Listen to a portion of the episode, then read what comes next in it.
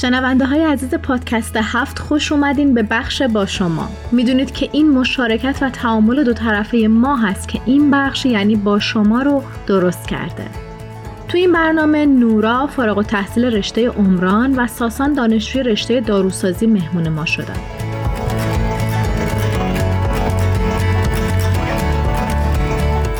توجه به اینکه مفهوم برابری جنسیتی خیلی وسیعه و ابعاد بسیاری داره ما ازشون خواستیم افکارشون رو راجع به این دوتا سوال مطرح کنن. اول اینکه درونی شدن مفهوم برابری زن و مرد از اوایل کودکی در بستر خانواده چه اثراتی در دراز مدت می‌تونه داشته باشه و چطور به تقلیب فرهنگ کمک می‌کنه؟ و دوم چه تغییرات ساختاری برای درونی شدن این مفهوم در تاروپود اجتماع لازمه؟ من فکر کنم که مفهوم برابری زن و مرد یه مفهوم عمیق و اساسیه که شاید هدف اصلیش اینه که زنها و مردها بتونن در کنار همدیگه تلاش کنن تا شاید در دراز مدت بشه یه نظام اجتماعی جدید و عادلانه ساخت که به همه افراد بشرش اجازه رشد و شکوفایی میده. که فکر می‌کنم اگه بخوایم به این هدف متعالی برسیم این تغییر و تحول اساسی هم باید در قلب هم ذهن همه افراد بشر چه زن چه مرد چه کودک چه بزرگسال به یه باور عمیق تبدیل بشه که شاید بتونیم نمود این تغییر و تحولش رو در روابط افراد قوانین و مؤسساتش ببینیم. به نظر من خیلی مهمه که ما بتونیم از بچگی به بچه هامون یاد بدیم که زن و مرد با هم برابرن و روح اساسا جنسیتی نداره.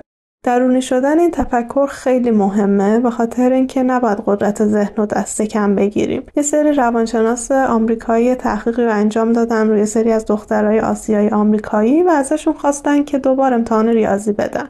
با این تفاوت که قبل از امتحان اول اونا رو سعی کردن با سر آیتمایی یاد فرهنگ آسیاییشون و هویت آسیاییشون بندازن و بچه ها این آسیایی بودنشون رو با این کلیشه که آسیایی توی ریاضی خوب هستن تطبیق دادن و خیلی عملکرد خوبی تو اون امتحان داشتن.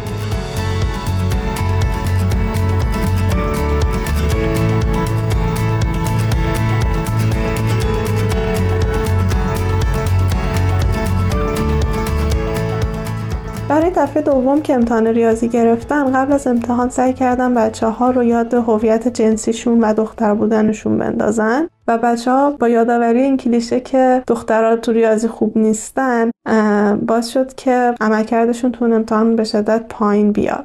بنابراین به نظرم خیلی مهمه که خیلی از این کلیشه هایی که واقعا می‌بینیم و اکثرشون هم غلط هست هیچ منطق یا حقیقتی هم پشتش نیست رو بتونیم شناسایی کنیم و سعی کنیم از بین ببریم. شاید این کار نیاز داره که یه انضباط فردی و جمعی داشته باشیم هممون دست به دست هم بدیم و اینکه سعی کنیم ریشه کم بشه این تفکرات غلط.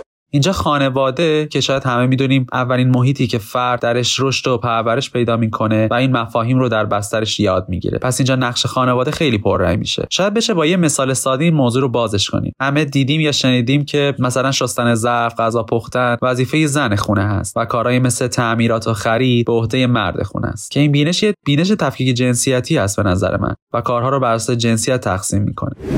یه مثال دیگه می‌زنم. یه دختری که از بچگی با این تفکر بزرگ شده که دخترها نمی‌تونن درست رانندگی کنن یا حتی اگه فقط به شوخی همیشه دیده که اطرافیان رانندگی مادرش رو یا بقیه خانمای فامیل رو مسخره می‌کنن. این آدم هیچ وقت حداقل تو ناخودآگاهش نمی‌تونه باور داشته باشه که می‌تونه درست رانندگی کنه. و همین ممکنه یه دلیلی بشه برای اینکه خودش یه مثالی بشه برای بقیه برای اینکه رانندگی کردنش رو مسخره کنن و این فرهنگ و این تفکر غلط دوباره باز تولید بشه و تشدید بشه. و حالا بیایم یه خانواده رو در نظر بگیریم که همه کارهای خونه با مشارکت زن و مرد و با مشورت با هم انجام میشه. این محیط چقدر قشنگ می‌تونه مفهوم برابری رو به اون کودک یاد بده. وقتی همون کودک وارد سن نوجوانیش میشه ذهنش کنجکاوتر میشه و خیلی از این مفاهیم درش نهادی نمیشه. شما همین کودک رو تصور کنید چطور وقتی جوان میشه و از اون یادگیری ها در روابطش با دیگران و محیط کار و خانوادهش منعکس می‌کنه. پس نقش خانواده در تعلیم و تربیت خیلی نقش مهمیه. حتی عبدالبها در قسمتی به اهمیت تعلیم و تربیت دختر و پسر اشاره می‌کنن که پدر و مادر باید تمام سعیشون کنن که فرقی بین دختر و پسر نذارن. حتی اگر زمانی آموزش برای هر دوی بچه ها وجود نداشت دختران مهمتر است. اونها مادران و اولین مربیان نسای آینده هستند چیز دیگه که به ذهنم می‌رسه اینه که ساختارهایی که الان وجود داره یه ساختارهایی هستش که به شدت مردانه هست. به ارزش های مثل قدرت و رقابت رو ارزش می‌دونه.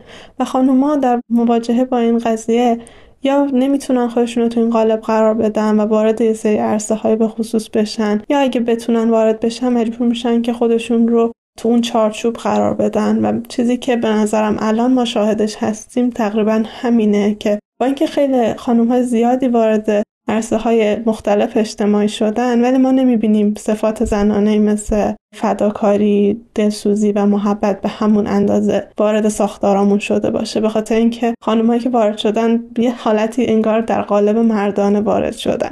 به نظرم خیلی لازمه که این ساختارها عوض بشه و ارزش های ما دوباره ارزش گذاری بشه. شاید بتونیم یه ساختارهایی داشته باشیم که هم بتونه از پتانسیل های زنانه و مردانه به یک اندازه استفاده کنه.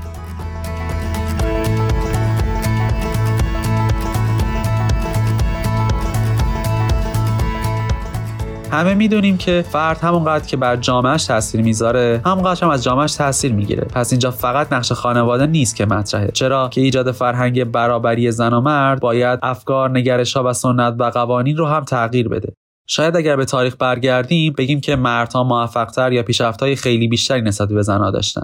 در صورتی که اصلا در گذشته اونقدر فرصت ها برای آموزش زنان مهیا نبوده یا بهشون حتی اجازه داده نمی‌شده. نه اینکه زنها نتونستن یا پایین تر بودن. ولی الان اگر به خیلی از جوامع پیشرفته نگاه کنیم می‌بینیم که شاید فرصت های نسبتا برابری نسبت به مردان براشون مهیا شده و آنها چطوری تونستن از این فرصت ها برای شکوفایی استعدادهاشون استفاده کنن و چطور باعث رشد پیشرفت جامعهشون شدن. درسته شاید این تغییر بنیادین مفهوم برابری زن و مرد خیلی مفهوم سخت و غیرقابل دسترسی باشه. ولی فکر می‌کنم که این تغییرات باید به تدریج در تار و پود ساختارهای اجتماعی و اقتصادی و حکرانی از سطح محلی تا بین المللی شکل بگیره.